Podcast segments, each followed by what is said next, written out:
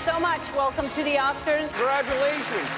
Congratulations to everyone who's nominated. And here are the nominees for Best Director. And now, here are the nominees for Original Screenplay. Here are the outstanding nominees for performance by an actor in a leading role. Here are the nominees for performance by an actress in a leading role. So here are the nominees for Best Picture. And the winner is Sally Field in Places in the Heart. The first time I didn't feel it, but this time I feel it. And I can't deny the fact that you like me. Right now. You like me. Cuba Gooding Jr. and Jerry Maguire. Hallelujah. Thank you, Father God, for putting me through what you put me through, but I'm here and I'm happy. um, I just want to. Oh, here we go. Okay, uh, the studio, I love you, and Cameron Crowe and uh, Tom Cruise, I love you, brother. And the Academy Award for Best Picture. La La Land. Warren, what did you do? Hello, it's the Alternative Oscars, aka the Anders and Adamy Awards. Each episode, we pick a different year in Oscars history and attempt to correct the record, stripping the undeserving of their garlands while recognizing those who are cruelly un- ov- underlooked, overlooked. Sorry, this time we'll be casting our eyes back to. Have to scroll down, so that's why I was distracting people with the oh my god sound effect. Uh, how where is it? Oh, here it is. The 12th Academy Awards held February 29th, 1940 at the Coconut Grove, recognizing films of 1939, and the host was Bob Hope. I think in that time he was like he was the he was that generation's Billy Crystal because he hosted the Oscars quite a lot. I mean, Bob Hope was eternal. I mean, he he was he like he lived to be like a million years old. I think he hosted the Oscars, you know, up through the 70s. I mean, I feel like he leaves Billy Crystal in the dust, right? I mean, he's Yeah. he's, he's he goes to every single war. I think he even goes to the Gulf War. I mean, he was in the he, he goes to entertain the troops in in the Second World War, in Korea, in Vietnam. He's that is an enormous beer you're drinking. Um, that's uh, um, I'm jealous. Um, you know, he's like- Marina, the Italian beer. Right. Um he um yeah, Bob Hope. I mean, he's like a complete institution. Um never seen one of his films. I mean, never really kind of engaged with him in any meaningful way, but he was he was right there. Except for that one episode of The Simpsons that he guest starred on, I've never really had any. I've never. Simpsons. I mean, he's huge. I mean, he's like how can someone be on The Simpsons and also be like already a major celebrity in 1930 fucking nine? I mean, I don't. It's amazing. Yeah, it's pretty amazing. Um, also, I love the fact like the Coconut Grove. It's such a it's such a like 1930s, 1940s place. Hey, we're gonna meet at the Coconut Grove. We're gonna pick up some girls. you know, what do you say? I saw him. He's at the Coconut Grove. He's having a, a Moscow Mule. You'll find him there. He's a communist. if he's having a Moscow Mule, he's definitely a communist. Um, the Coconut Grove is, I believe, a legendary um, venue that's no longer there or has changed. You know, anyway, I don't know LA at all well and uh, Hollywood like history in that way, but um, Oh, it was a it was a banquet hall at the Ambassador Hotel. well, there you go. So, but it, I mean, it's very famous. So, anyway, uh, Bob Hope, Coconut Grove. What date did you say? It was uh, February 29th, 1940. Oh, right. So, um, almost 82 years ago to the day uh, that we're recording. Um, well, um, yeah. So, um, what? So, I mean, it's 1940. We're talking about the films of 1939. 1939 is an incredible year for movies. It's also an incredible year for world events because um, that's when the Second World War starts and uh, Germany invades Poland. But you know that those things are all kind of far away from a um, Hollywood perspective because America hasn't even joined the war yet. Yeah, it's about um, a year or, or so before the you know the date that will live in infamy. Yeah, more like a year and a half. Yeah. Um, because that's you know not until December 1941. So America's you know got got you know quite quite happily just uh you know minding its own business at this point and trying not to be too concerned about what's happening on the other side of the Atlantic. And and and the Second World War hasn't really got going yet at this point either. I mean, like in in, in Europe because the the the Germans have yet to really sort of upend everything by invading France. So everyone I think is kind of living in this state of suspended um disbelief or whatever you know kind of just letting events approach um but but it's it's um it's like 1939 for me is the both the end of something and the beginning of something in terms of film history. I think it is the end of a very very important decade in filmmaking like post the post silent era the sort of the establishment of um you know a new kind of filmmaking in uh not just in america but in france as well. And uh and it's like we're about to go into like the the absolute kind of zenith of i mean they, they are they represent a kind of peak but i feel like the 40s and the early 50s kind of show even more the sort of power of the uh studio system and and so on. And i think that the the events of 1939 also demonstrate um just how like enormous and unwieldy the sort of the um the studio politics has become because you've got you know gone with the wind and who's behind gone with the wind? It's like the the man to end all hollywood um egomaniac megalomaniac uh producers. It's david o. Selznick. Yep. um and um and his like personal prestige project. And it's like where i think the 1920s and 30s you sort of you're building the hollywood system and there is a lot of excess and there is a lot of like you know gross um behavior and mm, you know money sloshing around and stuff it's like i think that um it it doesn't quite it changes in the 1940s because the war imposes a certain amount of like political you know you need to do your bit for the troops and blah blah blah but Yeah. but there's also i think then there's other stuff around anti-communism that starts to creep in so um so Yeah, there's a little bit of that. while it, you know the studio system doesn't really break down until the late 40s 1950s it's still like robust i feel like there's the it's like playtime is over like the 1930s was was just like you know pool parties and and you know like like like think of like the movie mank it's just like a bunch of people getting drunk in the sun and uh Which looks the- like a lot of fun. 1940s Not gonna lie. yeah. Oh no, no. I mean, uh, it's problematic as all hell, but yeah, I mean, sure. Um, but uh, but the 1940s is going to look a little bit different. Um, and uh, and yeah, it just again looking at the Oscars and looking at Gone with the Wind in particular, which we're going to talk about a lot. It just Yeah. feels so removed from anything that looks like the real world, and um, and it's also, I mean, three things to say about Gone with the Wind. One, as a film, it represents all the Hollywood excess and the power of the studios and the powers of, of David O. Selznick in particular. Uh, two, um, it's sort of, you know, incredibly out of touch as a film and, you know, with with most people's, uh, you know, Yeah. experiences. And three, uh, it also shows how um, completely and like utterly racist Hollywood is and how much it is willing to imbibe and also um, perpetuate uh, myths about American history and also, um, you know, white supremacist kind of propaganda, for, for want of a better word. Yeah, Disney didn't uh, get in on that until uh, the Zip Diddy Doo movie. What was it called? What was that? The Song of the South. Song of the South. Yeah, sorry. Well, I, mean, don't forget Disney. I mean, Disney's full of racism before Song of the South. Think about the scene in Dumbo with the crows. Oh yeah, the crows, and also, um, oh, what's another really problematic thing that was in this time? I mean, fucking hell, take your pick. I know the I know the Aristocats has like a really kind of racial thing towards uh Asian jazz. Oh no, that's Lady and the Tramp. Oh yeah, oh yeah, Lady and the Tramp as well. Oh, I'm Siamese, if you please. Oh yeah, yeah, yeah, yeah, yeah. We yes, are Siamese. Yeah, Yeah, don't sing the song. it's just a yeah. Sorry, I shouldn't sing. No, okay, look, let's not. We don't. Disney's not going to enter into the conversation today. Suffice to say, it just is representative of all the problems that are existing. But um, Yeah. yeah. I mean, there are plenty of um, plenty of um, you know racist films from 1939 that aren't Gone with the Wind. I mean, I think. Uh, I think the four the the four feathers, the sort of British Empire uh, film, uh, which is made in Britain, which I haven't Mm. seen in fairness, um, which I think was was it Ale- uh, it was produced by Alexander Korda. I can't remember who directed it. Oh, it was, produced, oh, it was directed by his brother Zoltan. Um, the Four Feathers is like, you know, crazy like British Empire um, sort of apologism and lots of sort of gratuitous racism. So you know, it's not just Gone with the Wind. Yeah, they did a version of that with Heath Ledger that came out in 2004, I think. Bloody hell.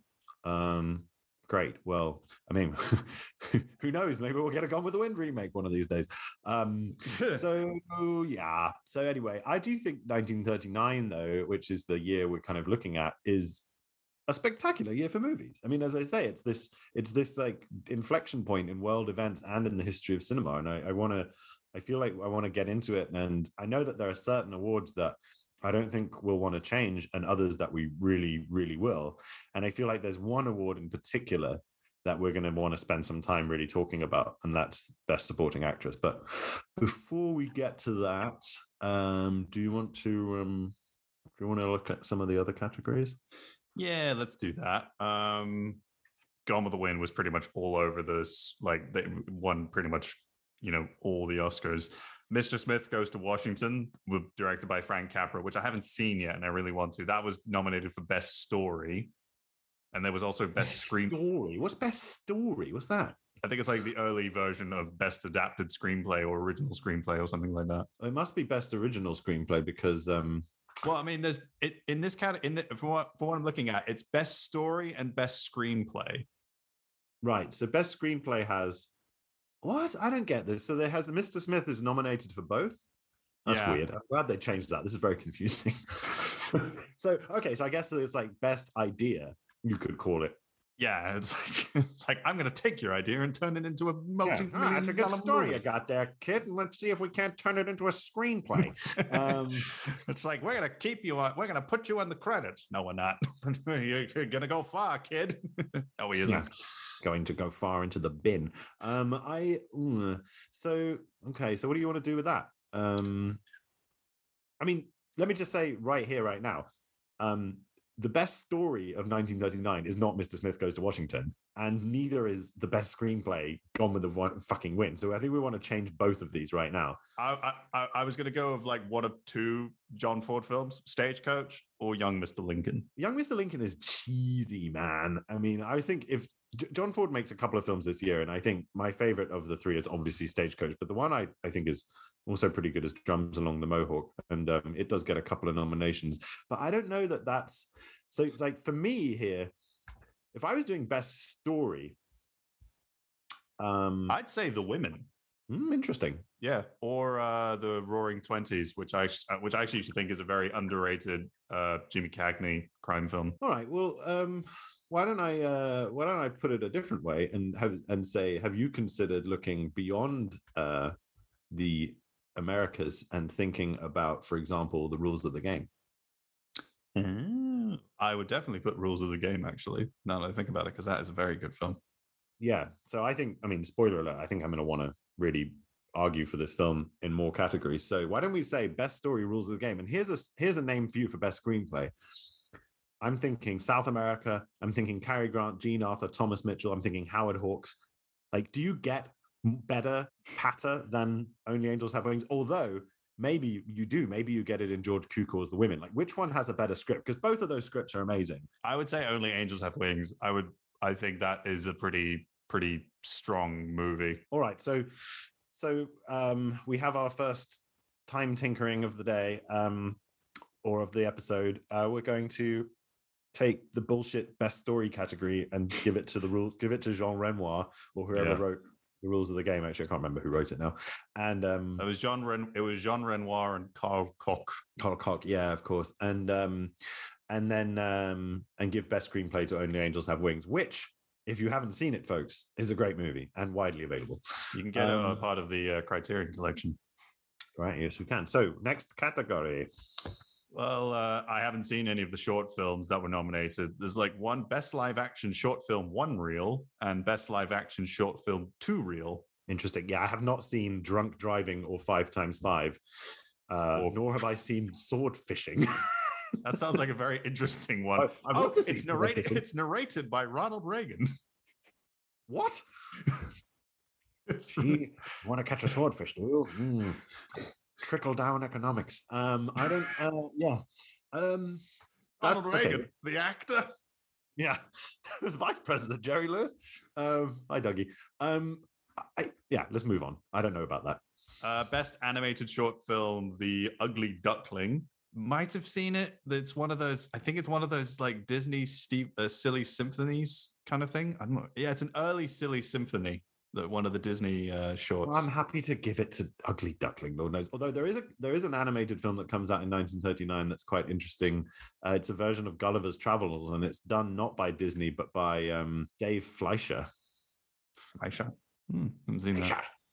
Uh, yeah, it's it's weird. Um, it's but it's pretty. It's it's it, yeah. It's the his he and his brother, the, the Fleischer brothers, Max and Dave Fleischer. They they made it. Um, it's not going to change your life, but it's kind of interesting. Yeah. Um, so Uh, best scoring, I guess this is like the early version of best original score. Stagecoach won for that film. I mean, won for that Oscar. Sorry.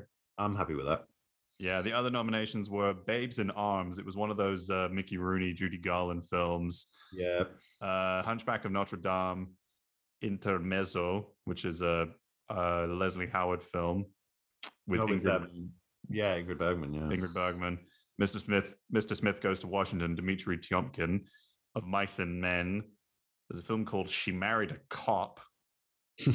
ah, she married a cop. Are you a I didn't know she was a floozy. Uh, okay, let's just give oh, it wait, oh, wait, hold on. Okay, best scoring, and then there's best original score. Oh, what is this? Is so confusing. Were they just like padding the the, you know, making sure that everyone got an award? I don't. I don't know. I guess so. This is like, uh, I mean, they also have best cinematography, black and white, and best cinematography in color. Well, hang on a minute. Best original score has to be Wizard of Oz, Yeah, of course. right? Yes. I mean, come Yeah. on. Somewhere over the rainbow. Yeah. We're off to see the wizard, the wonderful Wizard of Oz. We represent the Lollipop Guild, the Lollipop Guild.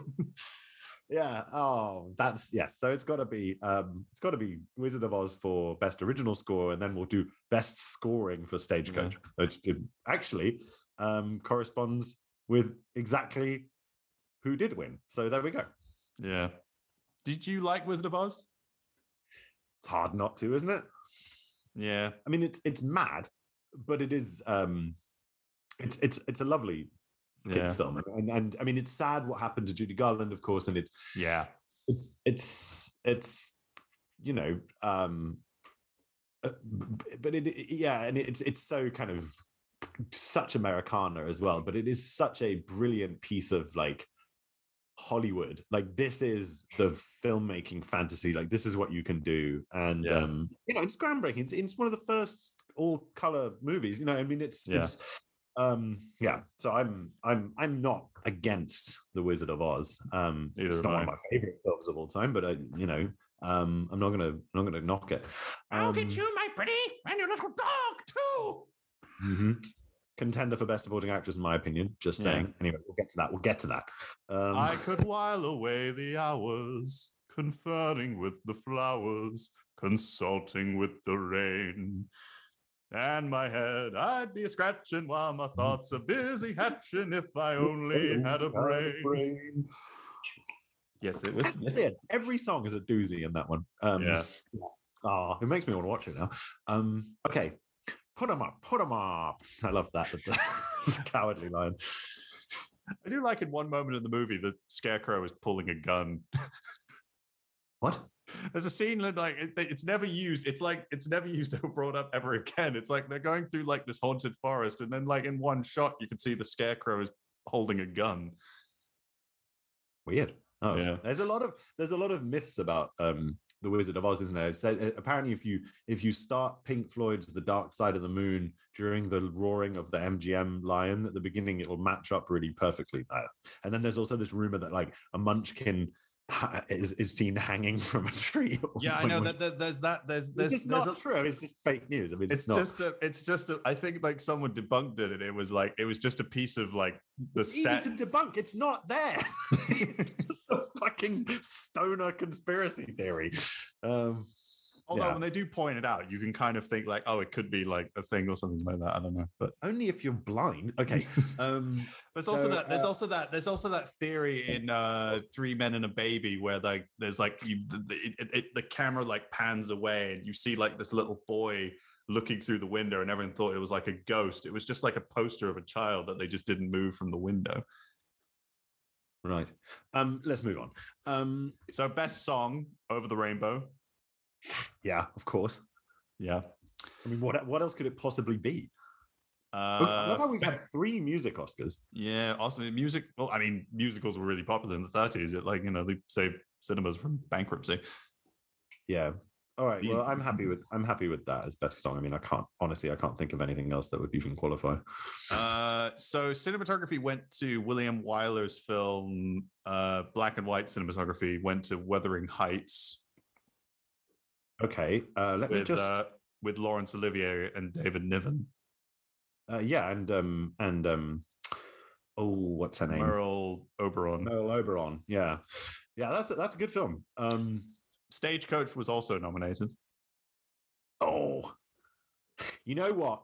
I, I I do think Wuthering Heights and Gregg Toland. I mean, he's such a good cinematographer. I feel like it would be Yeah. pretty remiss of us to take that away um, from black and white cinematography. Um, I'm trying to see if there's anything else that would qualify. You know, actually, uh, one film that I would throw in there um, is Marcel Carné's Le Jour se lève. Um, Oh, I haven't and seen that.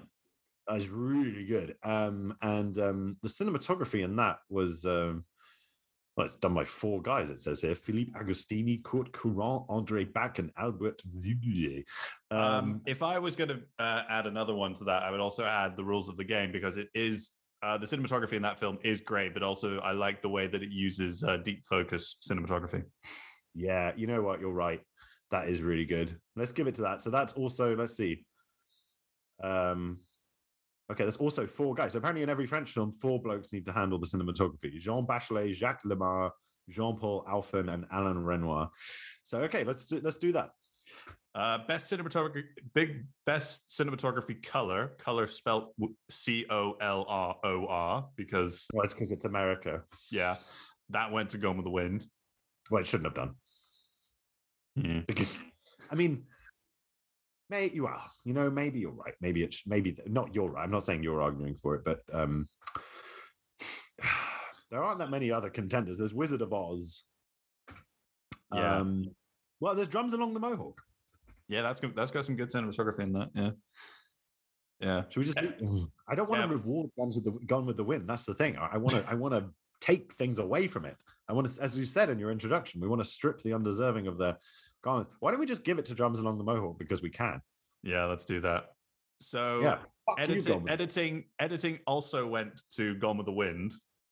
Well, that's stupid. What? Okay. the other films uh, were Goodbye, Mr. Chips, Miss, Mr. Smith Goes to Washington, The Rains Came, and Stagecoach. Well, Mr. Smith Goes to Washington has some good editing in it, but you know what else has some good editing in it is uh, the Roaring Twenties. So, do you want to do that? Yeah, let's do that. Cool. All right, Roaring Twenties best editing. You heard it here first, folks. Yeah. With uh, Jimmy Cagney and um, uh, Bogart. yeah, Humphrey, Humphrey Bogart's in that film. Yeah. Um, ah, it had such a good ending that film. Yeah. I, I- think It's, I, it's a little long in places. Um, it is. It's but- not as like it's not as like tight as something like Only Angels Have Wings. No, sorry, that's not no, uh, Angels with Dirty Faces. Sorry, Angels. The angels in the titles confuse me. And um, Public Yeah, Enemy. you want to get your angel straight, kid? uh, yeah, Public Enemy and uh, Angels with Dirty Faces. I forgot it again. Yeah. Angels with dirty wings. Um, well, that's I mean, that's that's what they play on in the Home Alone thing, isn't it? Angels with even dirtier souls, but my. Tommy gun don't. Yeah. Little Mo with the gimpy leg. Cliff. a lie. um. Okay. Keep the so- change, you filthy animal. Okay, we have to stop this. Um. Should we uh, get into the big six? All right, let's do it. So, best supporting actor went to Thomas Mitchell, who played Doc Boone in Stagecoach. You know, but, but he is in so many films this year, and he could have won Best Supporting Actor for a couple of them. Um, he is in The Hunchback of Notre Dame. He's in Gone with the Wind. He's in um, Only Angels Have Only Wings. Angels Have Wings. I mean, he's everywhere. Um, he's in Mr. Smith Goes to Washington, and he could have won for Only Angels Have Wings. I think um because he's he, he he's um he's so good in that and his his his Yeah. interplay with Cary Grant is amazing but his character in Stagecoach I mean he's the soul of that film isn't he I mean he's just so lovely um and such it's such a great character arc and he does it with such relish but he doesn't chew the scenery he just you know.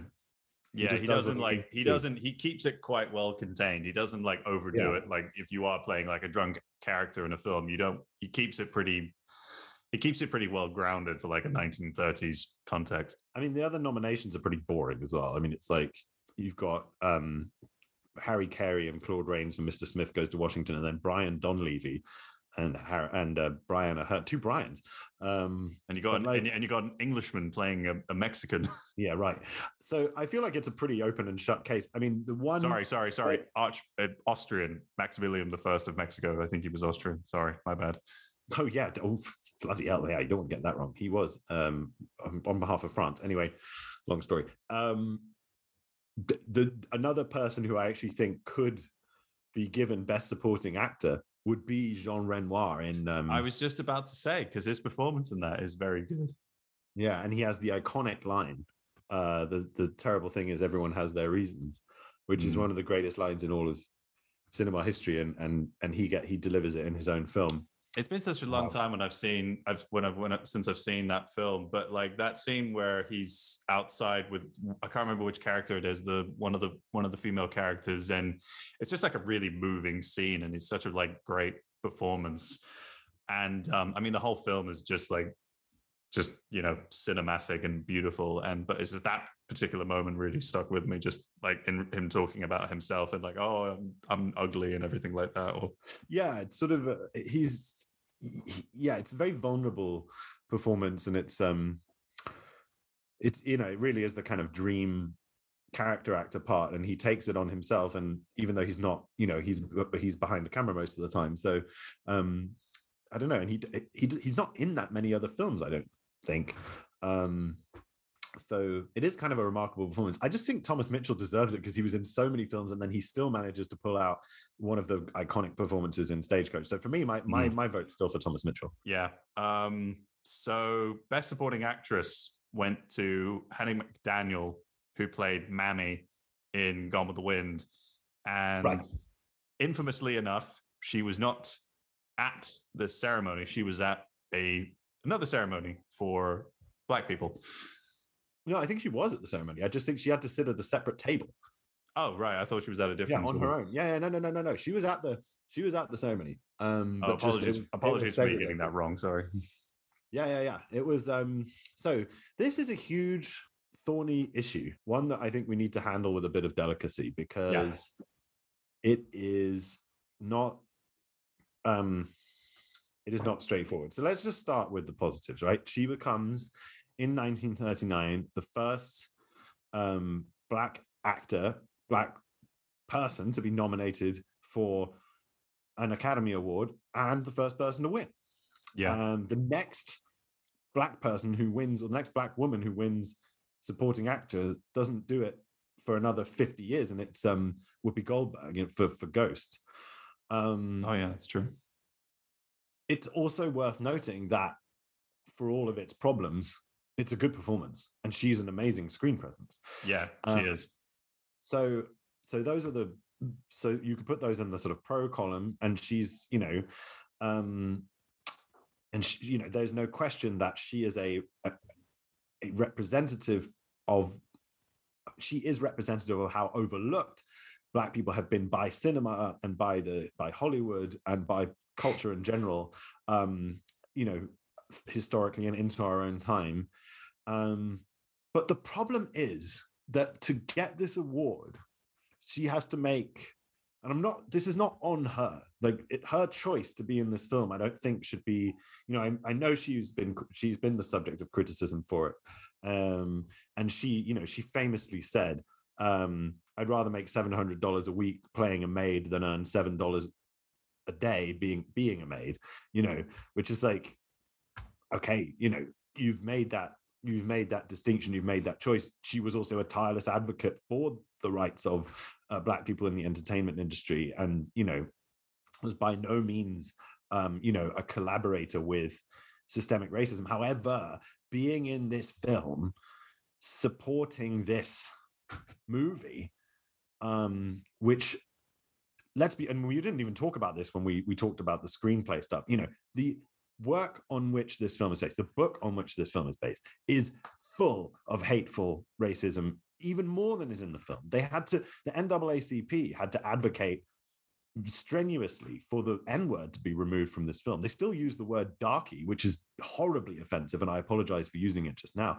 But like, um, you know, the the the the the what what was in the book was was far worse in in many ways than what ends up on screen, which is still pretty bad.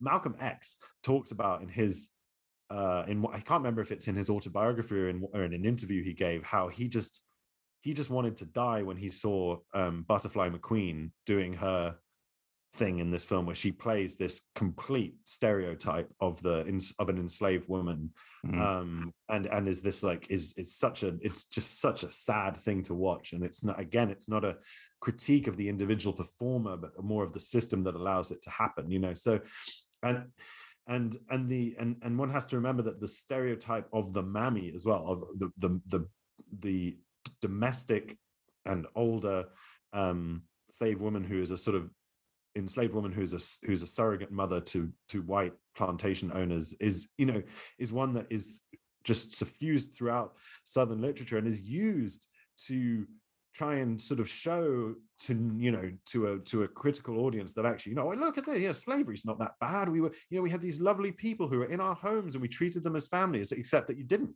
treat them. They're not treated as family. They don't even have a proper name. They're just called mammy. And so um so i'm i'm unfortunately on the side of the people who saw this film and were appalled by it because of what it supports in terms of its racial politics. And therefore, I can't bear the thought of giving it any recognition. And I really hate the way that the first Black performer rewarded with an Oscar in history is rewarded for this film, which perpetuates racial stereotypes. You know, the first, the opening crawl of the films, you know, Star Wars style talks about, you know, this is a long lost era of master and slave. It's literally says it. It's like, it's getting nostalgic for fucking slavery, you know, and Yeah. and, and not just that, but but in making this film, in ma- in tra- in trucking in that nostalgia, in becoming the most successful film ever made at this point as well, you know, you are endorsing all this stuff, and it you know it gets to the point where you know when they have the premiere in Atlanta, Hattie McDaniel, she can't go to that.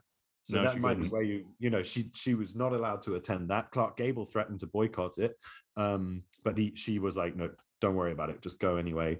Um, she wasn't on any of the posters that were released in the South. You know, they colluded in it. They they to sell tickets. Hollywood, David O. Selznick, MGM colluded with um, Jim Crow white supremacy, and it's um it's appalling. So um so I do not agree that as as as noble a person as I'm sure Hattie McDaniel was, and as um important a sort of and I hate this word, but like as an important a pioneer as she was, or a, or a or a you know a, as a, breakthrough artist, um her award is I think a sympathy vote.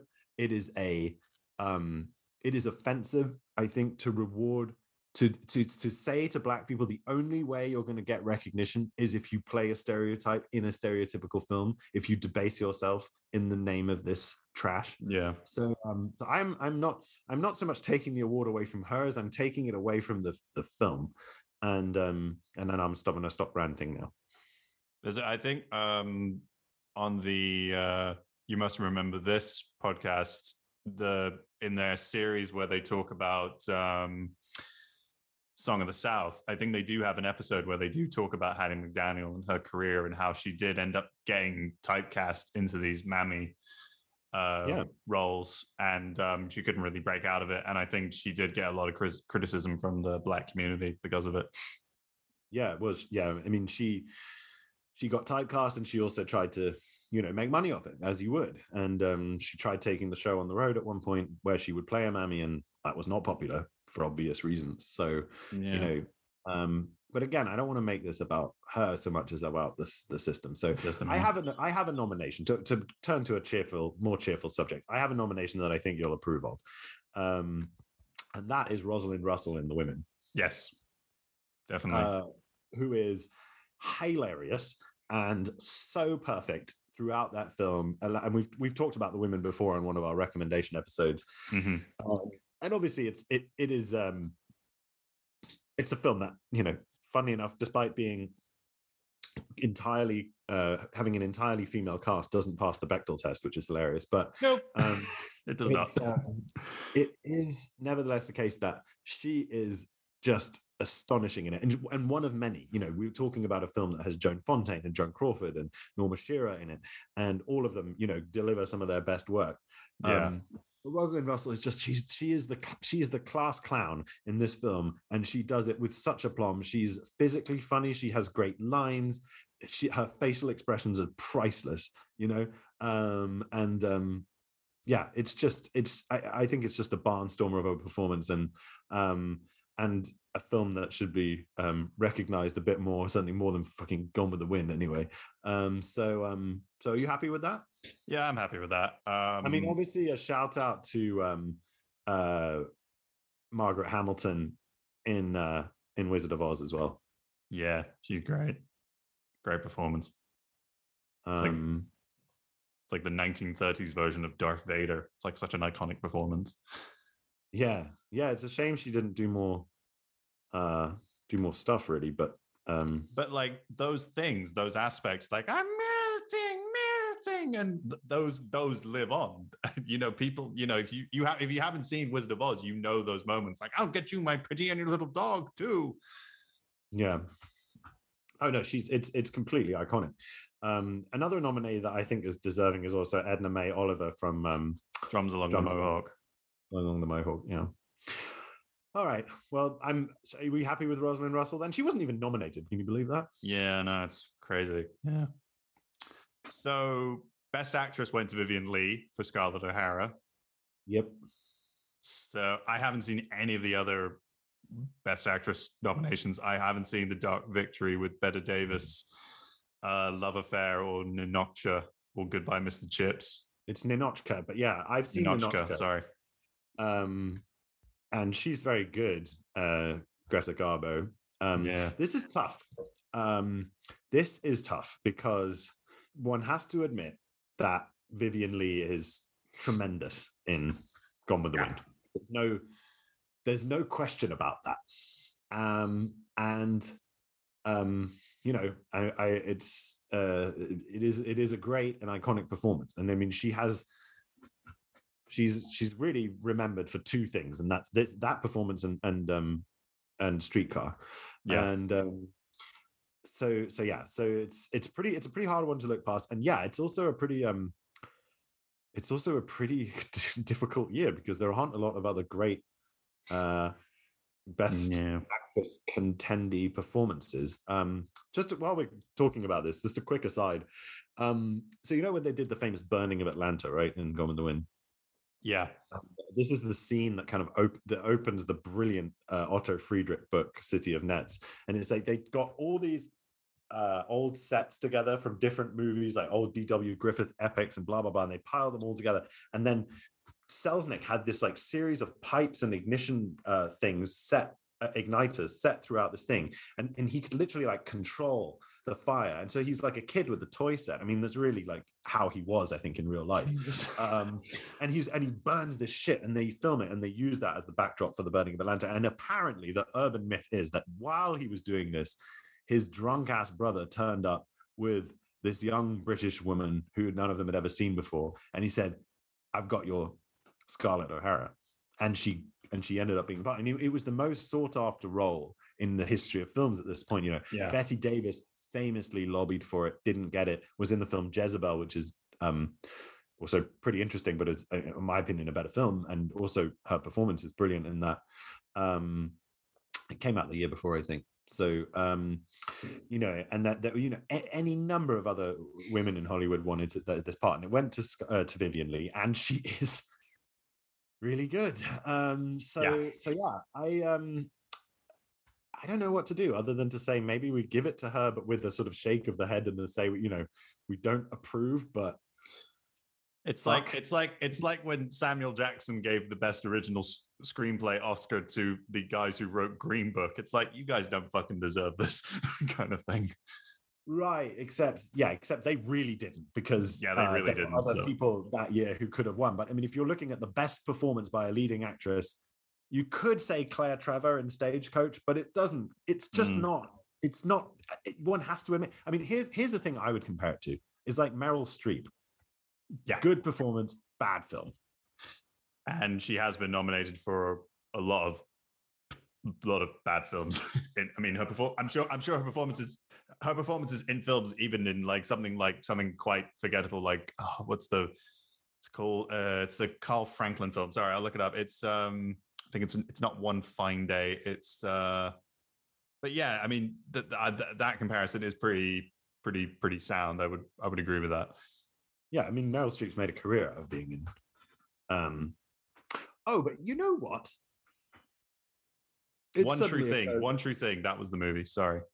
You know what we could do? We could could- give it to Judy Garland Yeah.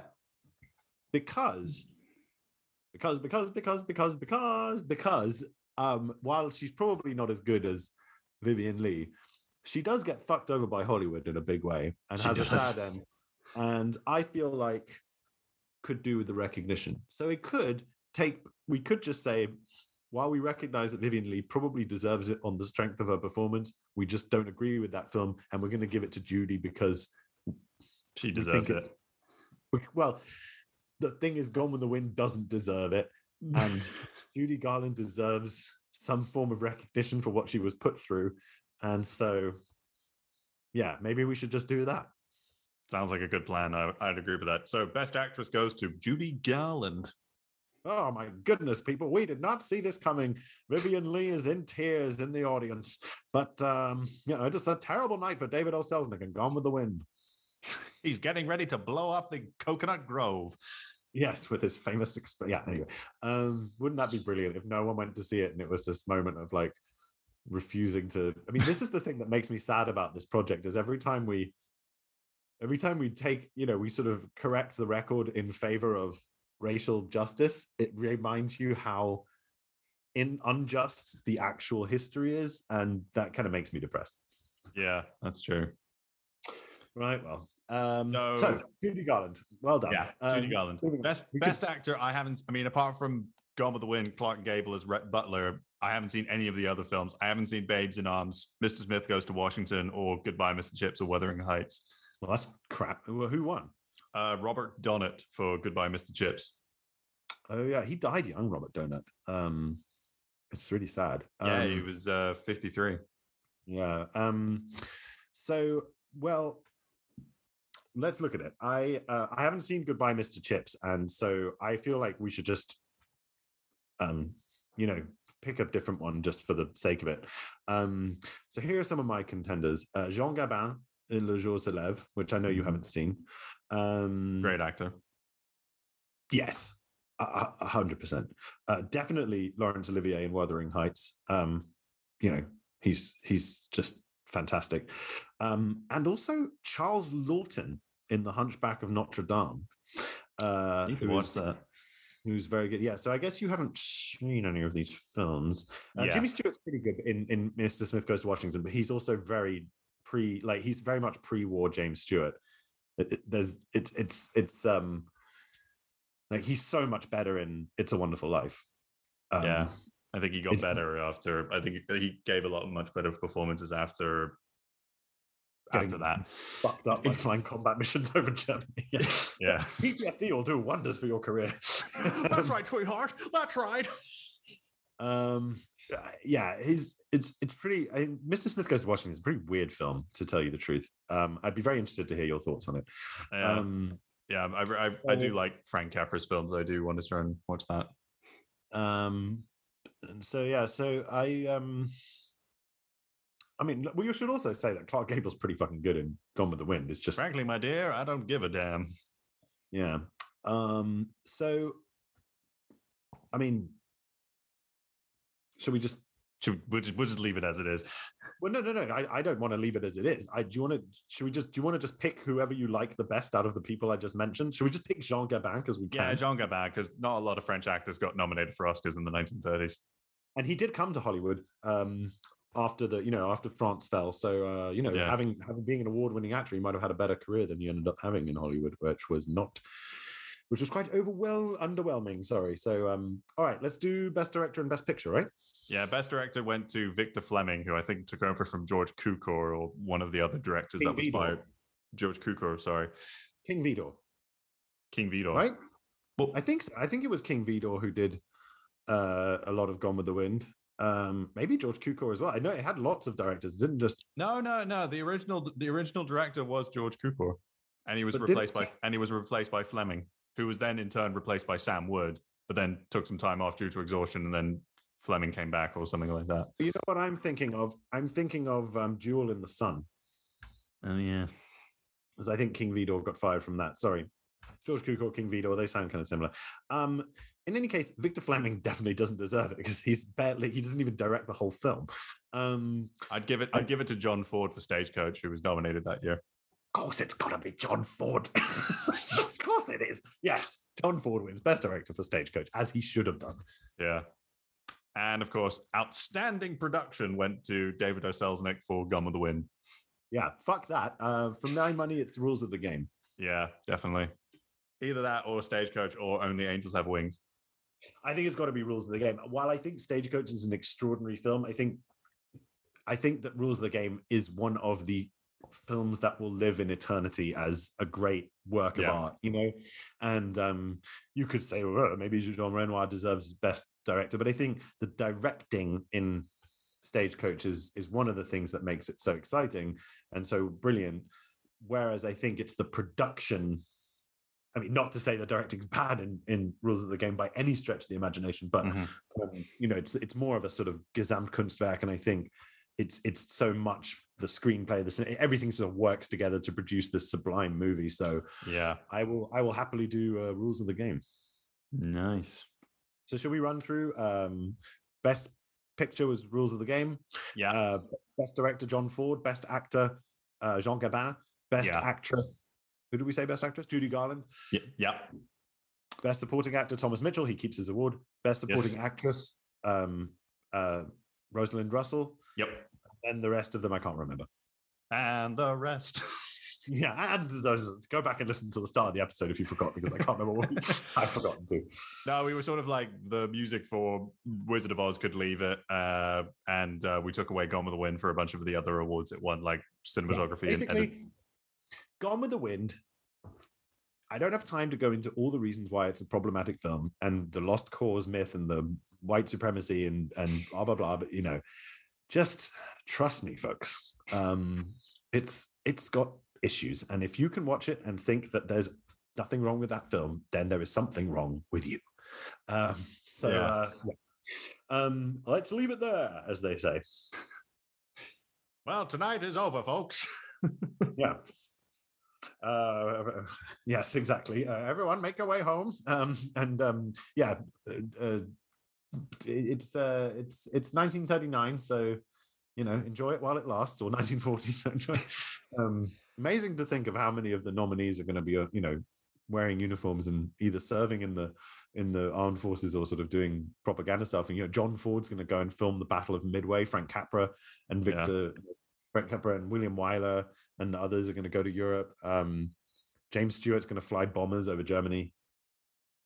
You know, the shit's coming, shit's coming down the road. And, and then there's the Hollywood Canteen, which, you know, was this, do you know about this? Basically, it was like a it was like a nightclub venue that was staffed by Hollywood stars and mostly women. And it was organized, I think, largely by women like Bette Davis and and others. I think Oh, maybe okay, Norma. Shearer was involved as well. And and it was um yeah, it was this really interesting um um just yeah, just a really interesting idea for the and it was for the troops, you know. Nice. Um, I, I haven't heard of that. I haven't heard of that. No. Yeah, really, really interesting. And um, but yeah, there was this, there was this, an incredibly sad um story from that, which was that a woman who was sick with some kind of disease. I mean, this is kind of very prevalent from for the time of COVID, isn't it? You know, she knew she was sick, but she went anyway to this thing. And one of the people who got sick because of her going as a, to this, you know, turning it into a super spreader event at the Hollywood Canteen Oh, uh, no. was Gene Tierney, and Gene Tierney ended up losing a baby, I think, because of it oh no. uh, or something like that. And uh, so, yeah, and she found out later because this woman came up to her and she was like, "Oh, Gene Tierney, oh no, I, I saw you at the Hollywood Canteen once. I'm so glad I went, even though I was sick with this disease." And Gene Tierney was like, what? You know, and and and it's like a really sad story. So I, I'm I don't it, know that story. Yeah. yeah shit. no it's really it's really sad anyway um the the war years are coming folks and um uh if Yeah. you actually speaking of um you must remember this she did a great season on hollywood's uh second world war so worth listening to Mm.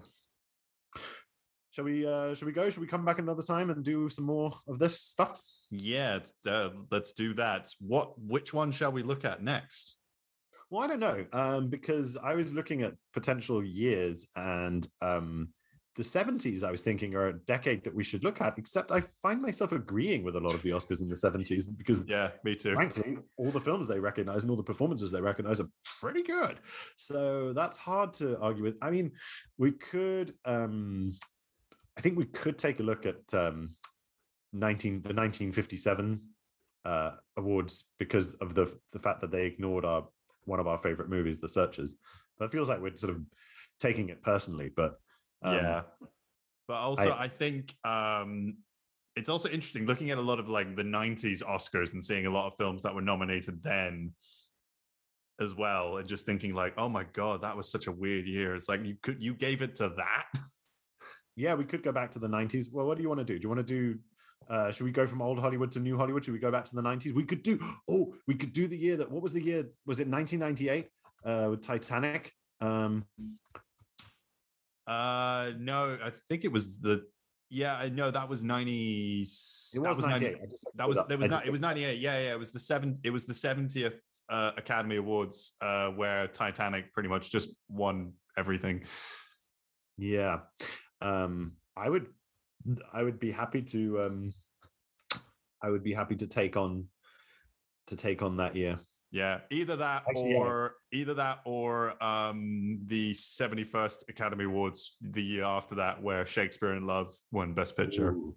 Oh shit. Oh god, that's a fucking nightmare, isn't it?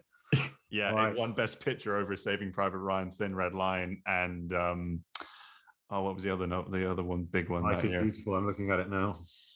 Yeah, Life is Beautiful, yeah. Okay. Uh you know what? I think um I think we could have a I think we could have a, a, a good look at that year. Yeah.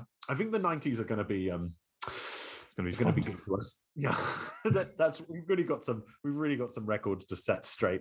Um, so um, Should we All should we should we should just to keep it as like a round number, should we do the 70th Academy Awards with Titanic won? oh, I kind of want to do this. I kind of want to. I really want to do 1999 now. um, Let's okay, let's do. Let's let's do 1999 because that's a that's a good year. yeah. All right. So we're going to jump forward um, by. Uh, and my maths is terrible. 60? No. Is it 50 years? Yeah. 50, yeah, yeah, 50 years, yeah. No, 60 years. Fucking idiot. Um, as 60 years, we're going to jump forward in time from 1939 to 1999 and um, do um, the 71st Academy Awards. So stay tuned, folks. Yeah, definitely. So do stay tuned for that episode. Um, yeah, you can find us on Apple Podcasts, Spotify. Uh, I'll put the link tree link in. You can check it all. Check us. Check us all. check us out there. I'm on Twitter at Fabricius91. Adam is the Northampton Dane. We're both on Instagram. We uh, have a blog. You can check out the blog. We'll put it in the uh, episode description. Uh, do check out the uh, top 10 episodes. The last one we did was the uh, Paris uh, films, which uh, which was a lot of fun to talk about. Um, and do check out all the uh, movie recommendations that we did during lockdown and quarantines and all that nonsense and craziness. Yeah, we've produced a lot of free content for you people, and you should check it out. Yes. And uh, stay tuned for the next episode where we jump into uh, uh, New Hollywood, the 71st Academy Awards, where Whoopi Goldberg was the host. It uh, took place March 21st, 1999. Do check out that episode when it is available. So, yep. So, so you're saying check out the next episode while listening to this. This is very confusing. Okay, yeah, yeah, I see, I see, I see. When you're listening to this, we will have recorded the film, the, the episode about the films of 1998. Uh, I'm mean, my brain. Okay, let's just go. Goodbye. Just jumped into the matrix there. yeah. Ooh. That, is that did that come out in 1998? No, that came out in 1999. Okay. It came out in 1999, but it uh, it wasn't. It was. It yeah, was. Then... But that's the thing is these we're talking about. We're going to be talking about films from 1998. Okay. Let's. This is boring. Uh, let's let's put the listeners out of their misery. Yeah.